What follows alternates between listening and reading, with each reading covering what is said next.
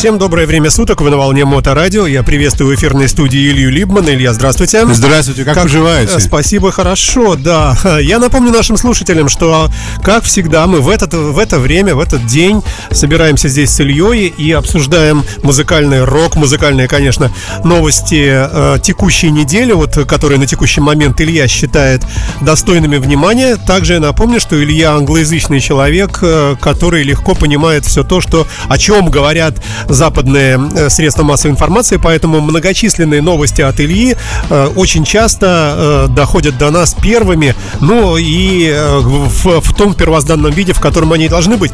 Посему мы как раз и обсуждаем раз в неделю основные вот такие вот события в мире музыки. Ну и происходит это все в виде того, что мы слушаем небольшие фрагменты музыкальные композиции, отобранных Ильей по случаю каждой конкретной новости, и далее Илья рассказывает, почему, собственно, мы слушаем то или иное. Сегодня не исключение. Мы слушаем э, в начале сегодняшней нашей совместной программы э, группа Aerosmith a Gun. Я выбрал live-версию. Минуту слушаем, далее обсудим. А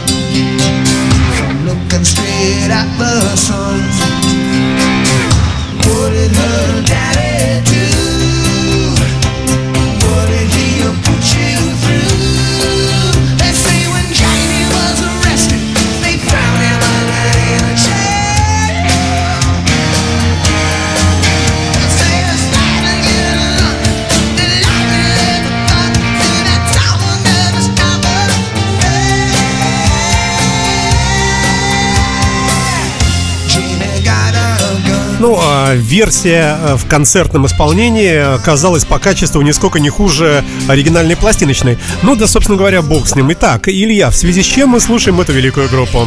А мы слушаем эту великую группу прежде всего с тем, что существует так называемый Дженнис Фонд. Это фонд, который поддерживает женщин и девушек, которые борются всеми возможными и невозможными путями за свою эмансипацию. И, конечно же, этому фонду была приписана эта песня «Женис Гараган». О чем же в ней говорится? В свое время, в 89 году, это был довольно приличный хит. И Стивен Тайлер написал ее. А, и в ней говорится о том, как девушка, над которой издевался родной отец, в конце концов поимела оружие и теперь она правит всем. Вооружена. Да, и теперь она правит абсолютно всем. Что больше к ней нельзя сунуться, потому что она может 9 граммов в голову всадить родному папе. Ну или в коленку для начала. Я да. думаю, что коленкой там дело не обошлось бы. Потому что ее уже довели до того, что, во-первых, ей нужен был гант.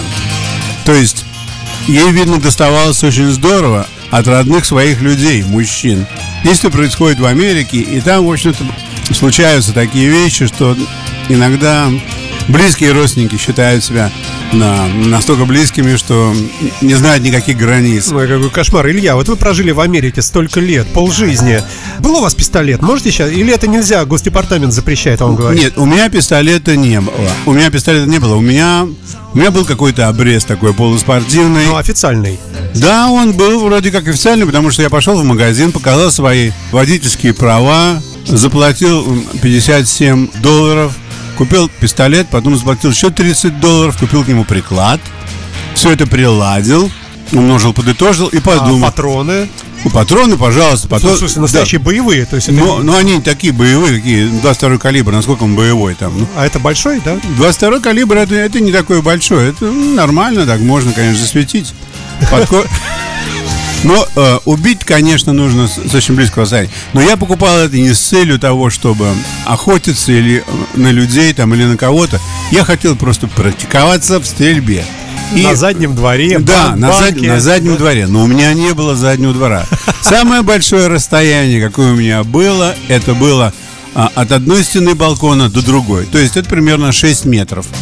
Ну, э, там я стал очень быстро Вильгельмом Телью нашей квартиры.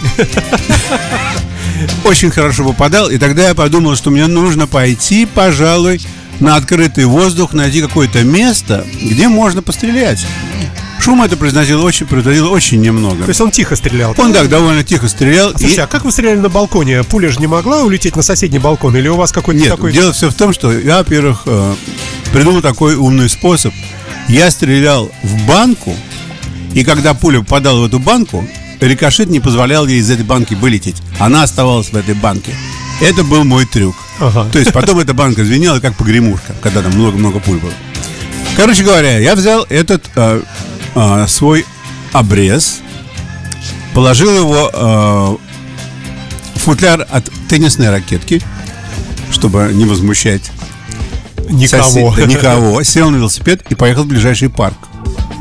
И только я начал стрелять там. Так, так, так. Как подъехала полицейская машина, и оттуда э, вышли два полицейских, открыли дверь и легли за нее. И мне через э, такой громкоговоритель говорят, положите оружие э, на землю, э, руки себе на голову и двигайтесь к нам, пожалуйста, медленно.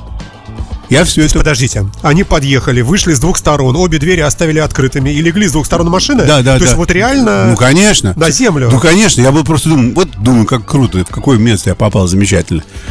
Все как в кино. Кошмар. Короче говоря, я, значит... По, по инструкции, да? Да, я, я по инструкции все сделал. И, короче говоря, я пошел к ним навстречу. Как мне и сказали, потому что, конечно, я очень испугался. И они посмотрели на меня, что я одет в шортики, и в маечку. Не угрожающий. Абсолютно не угрожающий, ничего на мне нету. А, и они говорят, что вы тут делаете? Я им объясняю, что вот у меня лежит э, вот там вот, где, я только что стрелял, а, мой пистолет с прикладом, и я просто стреляю по банкам. А что случилось, говорю, офицеры? А они мне говорят, что мы только что а, получили Известие. Человек гулял свою собаку в этом парке, и он услышал стрельбу. А собака у него гуляет без поводка, и он испугался, что в ее собаку попадут, и он быстренько позвонил в полицию, потому что собак здесь гулять можно, а стрелять здесь нельзя. И поэтому они сразу же принеслись. Короче говоря, и а, они разрешили мне, в общем, убрать руки с головы, видеть, что я нормальный человек, и что у меня там есть, что я живу отсюда в двух блоках буквально, что я местный житель, что я плачу налоги, что у меня все хорошо, и что я трезвый, и, что у меня нету, что я приехал на велосипеде. И белый еще. Я не думаю, что они на, на мой цвет кожи посмотрели, потому что там бы еще один человек побелел от ужаса на моем месте. Короче говоря, и э, они сказали, ну-ка покажи-ка мне вот эту свое ружье. Я показываю, они говорят, ты посмотри, что продают вообще. Это, это же, говорит, безобразие. Вот где вы его взяли? Я говорю, как? Пошел в магазин и купил. Вы купили это. Где? Это продается в магазинах. Вам не нужно никакого там. Я говорю, нет, ничего, на это ничего не надо.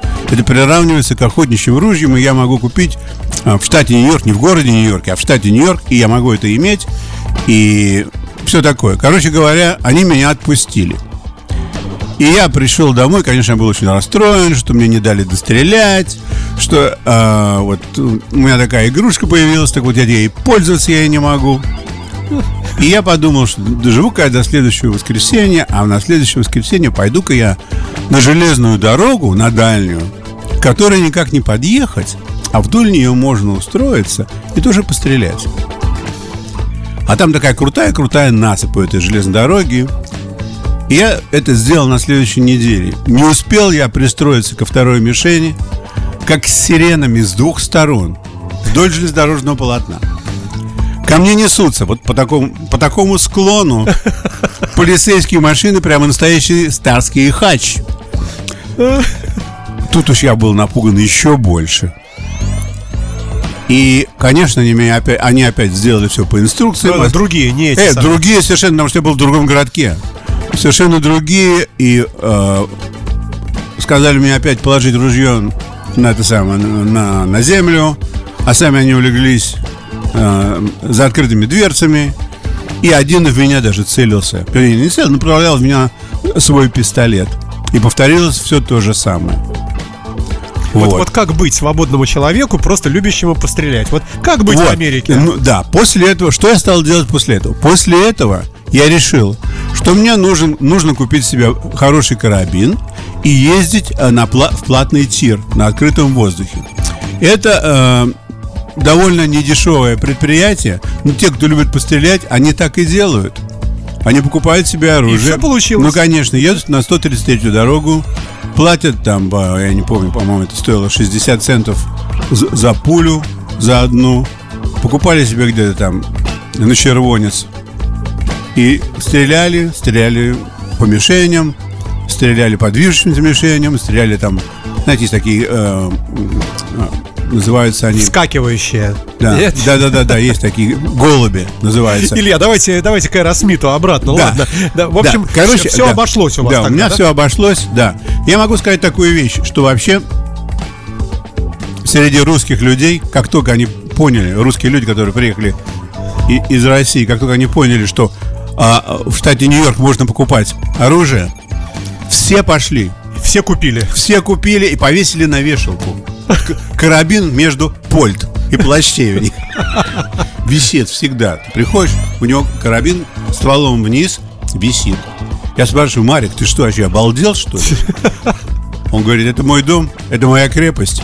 Я имею право. Имеет? Конечно, он имеет право. А вот эти все истории, что в сейфе хранить в специальном... Это другой разговор. Это, да, нужно, конечно, в сейфе хранить. Но в своем доме он, в принципе, имеет право. У него был не заряженный у Марика. Ага. Но он держал свой карабин я говорю, у тебя на этаже полно богатых людей побогаче тебя, что ты карабин держишь? Я говорю, а он мне говорил, я не знаю, чем они охраняют квартиру. Я охраняю я, карабином. Карабином, да. все. Все, к Аэросмиту. Да. Значит, что же случается? Оказывается, Аэросмит получил а, звание человека MusiCares за будущий год. Это такое звание благотворительный, это будет состояться благотворительный концерт на который группе Aerosmith будет присвоено это звание. На этом концерте будут выступать Алис Купер, Foo Fighters и много разных других людей. Значит, это чисто благотворительная вещь. И премия э, обычно присуждается э, организациям или людям, которые отдают музыкальному акту много-много лет. И они делают подношение вот этой э, э, команде Jane Fund для женщин, которые э, борются за самосохранение. И кроме всего прочего, это очень большой фонд, который помогает музыкантам и людям, относящимся к музыкальному искусству, выживать, если те э, зависимо, зависимы от наркотиков, больны не могут найти себе трудоустройство. И вот в этом году, значит, э, то есть не в этом году, а на будущий год это получает э, Стив Тайлер, но кроме него за годы вперед, за годы назад,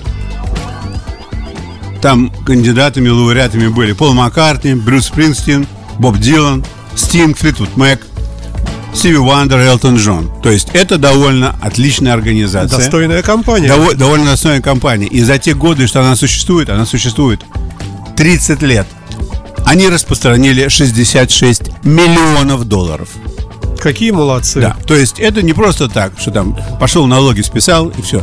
Тут все не так. То есть тут действительно деньги работают, деньги работают для тех, кто не может их заработать. Ну что ж, э, большое спасибо группе э, скажем мы здесь. Переходим плавно к следующему треку. Э, это прекрасное соло от Slash здесь у нас на волне Моторадио в рамках программы о музыкальных новостях еженедельной с участием Ильи Либмана. Послушаем.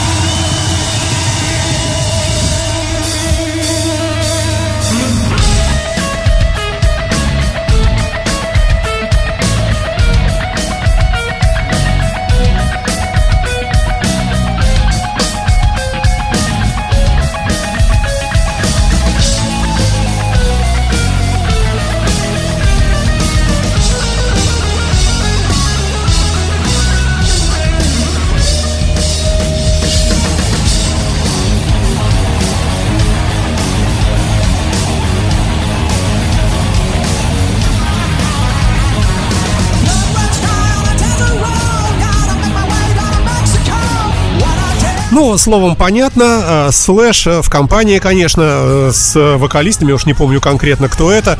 Слэш много с кем работает вместе. Но речь у нас все равно идет, я так понимаю, или о соло-гитарах, или именно о слэше. Речь идет именно о слэше. О слэше, хорошо. Вот что произошло буквально недавно. Слэш давал интервью а, BBC и рассуждал о своей жизни. Он все время курит. Он все время курит. Ну, Слушайте, что... Илья, ну он... что это? Да. Угу. Что? Он давно бросил. Он давно бросил. В этом-то все и дело. Слэш, разговаривая с BBC, начал философствовать. И меня это очень заинтересовало, потому что, чтобы Слэш философствовал, это нужно, так сказать, ну, кто не знает, мы напомним, что это огромный мужик, э, очень мускулистый, э, с шевелюрой такой гигантской, все время и в шляпе, в, да. шляпе и в черных очках, как правило, да. Да. Вот, он философствовал о том, какая бы была его жизнь и была ли бы она вообще, если бы 13 лет тому назад он не завязал. То есть 13 лет тому назад он перестал пить, курить и играть в карты. Я вот все про курить. Я, я искал э, на YouTube ролик, и там он везде с сигаретой. Но Может, это, это старые Это старые ролики. Я все, понятно, Дело все в том, что он сказал такую вещь, что когда я бросил все это дело, и то есть он с ним были, конечно, наставники, которые ему помогали, он тогда только понял, что все, до чего он довел свой организм, это невозможно починить никак. Что каждый день курение, питья и игры в карты они, в общем-то, уносят... Маленький кусочек умирает, они, да. В тебе умирает маленький кусочек, который никогда больше не воссоздать. И что это была большая удача, что вот такой толчок к нему в голову пришел и толкнул его, что он это сделал. А ведь он был тогда в очень неблагоприятном окружении, сказать мягко. Ну да. То есть ему было это совсем непросто сделать, но он это сделал. И вот он сейчас философствует на эту тему, что с той поры произошло, прошло много времени. Он работал не с одним музыкальным коллективом. Он создал столько много, совершенно другого качества. И вот если он хотя бы на одну секунду представляет себе, что если бы он продолжал делать то, что он делал, возможно, что он сколько бы Сколько бы еще протянул, сколько бы то. Возможно. А возможно, что и нет. И вот когда он думает, что возможно, чтобы его уже сейчас не было, он говорит, у меня пот по спине льется. Какой это ужас. Надо вот эту информацию донести до всего мирового сообщества вообще. Я вот обратил внимание на Чтобы это. все вот бросили на планете. Я вот обратил на это внимание. Вот почему. Потому что BBC очень широко эту вещь осветила – это ну, это очень правильно, это же Кон- кумир, конечно. Конечно, для многих людей это может быть звонком, толчком. Ну и мы, как моторадио, присоединяемся. Пинком, да, конечно. конечно. Ребята, бросайте. Ребята, пора завязывать. Да, да, да, хватит уже, да. Вот поэтому я решил э, рассказать самую малость про Слэш. Вот что вот у него такое. Раз, 13 лет прошло. И он сделал публично такую вещь в перед BBC.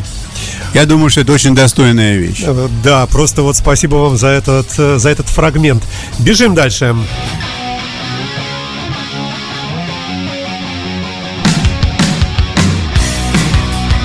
Группа Poison на Моторадио Talk Dirty to Me. Ну а Илья через минутку примерно расскажет, в чем тут дело. You know I never, I never seen you look so good. we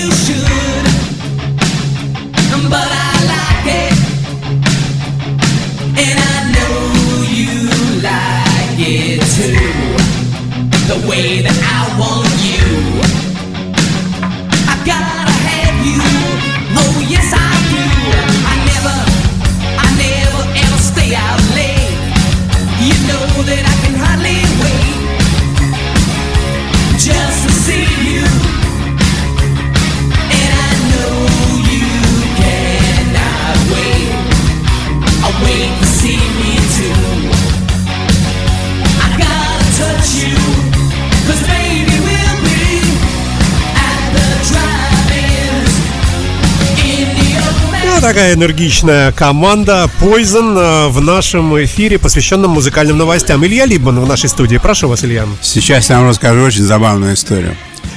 А, как вы все знаете из новостей, эм, которые каждую вторую неделю а, в новостях бывает что-то новое про то, что Матли Крю, Def Leppard и Poison следующим летом выходят на боевую тропу. И вот они так все готовятся, и все заряжены, psyched up. И, например, а, Poison, люди, которым примерно по 53-54 года сейчас, они решили во главе с Бреттом Майкл, Майклсом, который у них лидер-певец, что у них что-то, вся музыка довольно старая. Последнее, что они написали, было в 2002 году. Ну, это же не значит, что она плохая. Это нет, это не значит. Но они подумали так. Главным образом, конечно, подумал Брэд Майклс, что если мы выходим, да еще с так, в таком составе, рядом там с Матли Крю и э, с Деф Леппардом, которые непременно принесут новую музыку, то и мы должны. Потому что годы уже не те, и мы делаем не видео, мы выходим живьем. Это на видео, когда нам было там по 25 лет, мы могли там вертеть чем угодно, и гитары за, за спиной, и выглядеть очень хорошо, и на нас были наши парики, и мы были молодые, без трещин на лице, и все это звучало хорошо, можно было играть на эту же музыку без конца и без начала. А теперь уже так не пойдет. Короче говоря, все три группы, они, во-первых, занялись физической подготовкой. То есть бросили курить, как слэш? Не, я даже не знаю, бросили ли курить или нет. Ну, ну хотя они, они стали худеть. Ага. Они все стали худеть для того, чтобы войти в какую-то такую категорию, в которой можно появиться на сцене, и в тебя не сразу начнут швырять помидоры и гнилые яблоки с яйцами.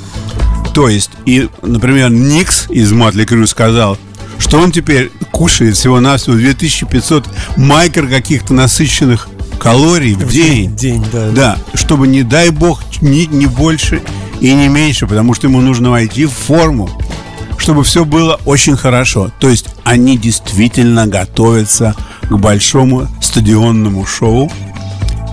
И вообще говоря, это, это замечательно, что это не просто так, что тебе там хорошая карта пришла в руки, так ну, теперь можно отбиться. То есть они считают, что это им большой шанс дан, и они должны этот шанс использовать. И делают все для этого.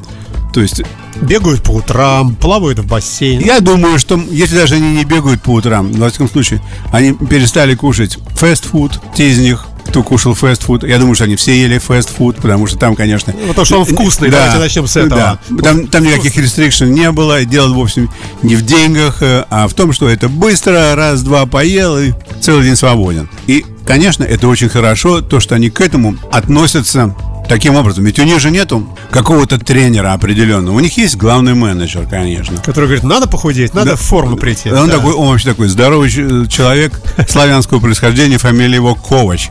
У него руки синего цвета, татуировок, он такой здоровенный. Я думаю, что с ним лучше спорить не стоит. Пацаны, значит так, каждое утро бегаем. Он, наверное, когда приходит там делать разминку там с ними, что мы сделали за, за вчерашний день, они на него смотрят как щенки так, с высунутыми языками, что только быстрее бы кончил это. И, и отпустил бы он нас заниматься нашими делами. Он такой очень довольно грозный человек. Ну и правильно, кстати. Конечно, правильно. Дисциплина. Да. Он, дисциплинировать таких людей надо обязательно, конечно. Идем вперед. Время у нас э, прямо совсем сжимается. Э, группа Poison готовится и худеет. Мы вот отметили для себя вот это дело. Да.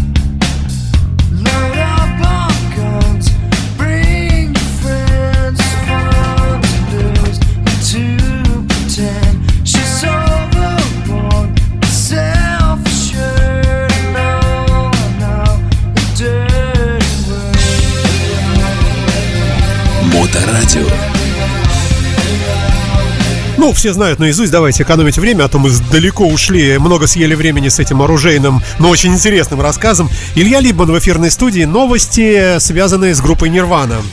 А, ну, новости с Нирваны, они всегда приятные лично для меня, потому что я считаю, что Нирвана очень достойная группа. Была всегда то, что она пришла в свое время, когда вообще, например, в Соединенных Штатах слушать было очень-очень нечего. Майкл Джексон был. Это не музыка для настоящих мужчин, я считаю. И, а, значит, что произошло? Вот что произошло.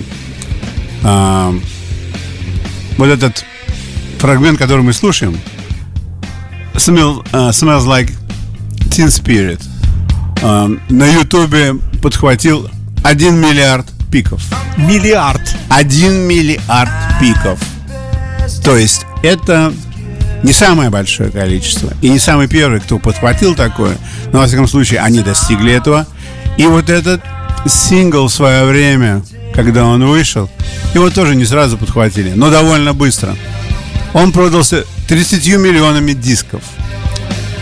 И сейчас специалисты говорят, что диск Nevermind, куда входит этот, э, эта песня, он настолько силен и настолько он не принадлежит никакой эпохе, что в принципе он мог был бы выпущен в любое время и получил бы популярность очень быстро и сразу. Настолько он неадекватен в хорошем смысле этого слова. То есть событие. Это было очень большое событие. Вот. И, значит, приятно узнать, что миллиард уже настучали. Приятно и... узнать, что мы в этом миллиарде тоже с вами. Конечно, конечно. И наши слушатели. Абсолютно. И что количество пиков не уменьшается. Потому что прошло сколько лет? С 91 -го года уже очень много лет. Это очень хорошо, потому что молодежь надо подтягивать. Молодежь, Абсолютно, к да. несчастью, этой музыки не очень знает, к сожалению. А, вот. Бежим дальше, бежим, да? Все уже с, с Нирваной. Да, все с Нирваной. Я хотел просто сказать, что э, миллиард до того набрали Guns N' Roses, Sweet Child of Mine. Ага. А у них был первый миллиард но они все-таки мейнстрим. Э, да, Нирвана, они, конечно, да, да, они мейнстрим, да. дело, да. Да, бежим дальше. Бежим дальше, да. Вы слушаете Моторадио, напомню я вам, э, и в эфирной студии Илья Либман. Это новости недели музыкальные. Вот э, такой любопытный трек сегодня будем слушать.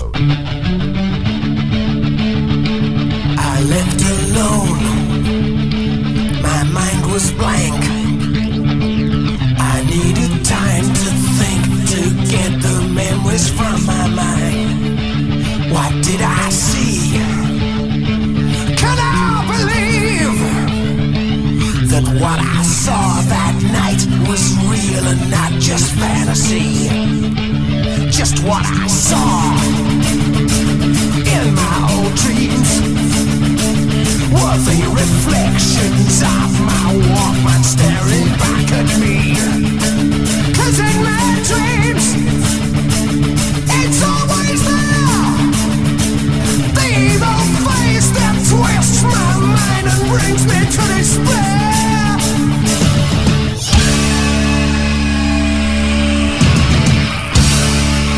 Ну, невозможно не узнать Iron Maiden, великолепный Илья, в связи с чем сегодняшний последний трек в сегодняшней программе вами выбран.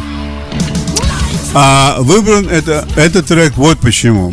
Потому что в нем произносится э, хорошо слышен барабан и хорошо слышен бас-гитара. А совсем недавно, в своем недавнем интервью с Cosmo Music, Ника Макбрейн обсудил свою дружбу, долгую, с басистом группы Стивом Харрисом. Он сказал, что когда я пришел туда 37 лет тому назад, мне ребята очень нравились, но я чувствовал себя не очень ловко, потому что они были уже тогда большими, а я пришел из какой-то такой небольшой группы, и они меня взяли, и мы стали играть, и во время игры кто-то из э, команды сказал, что у тебя с правой ногой? Ты, по-моему, делаешь ошибку. И я думал, все, сейчас меня никуда не возьмут. Выгонят, да. И вообще-то и так жалко. И в самом деле, что же делает моя правая нога? Но Стив Харрис сказал, что ему это очень нравится, что этот парень мне подойдет.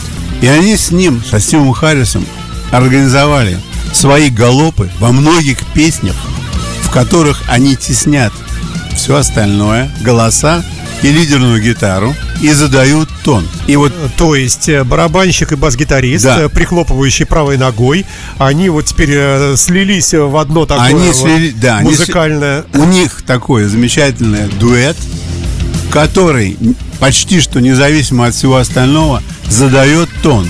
И все вместе это прекрасно работает. И при этом они такие большие друзья. И когда один из них делает ошибку, то его никто за это не ругает. Он подумаешь, говорит, ошибка. У нас в каждой вещи ошибки. Ты посмотри, как мы звучим. Вообще. Ошибка это не есть обязательно плохо.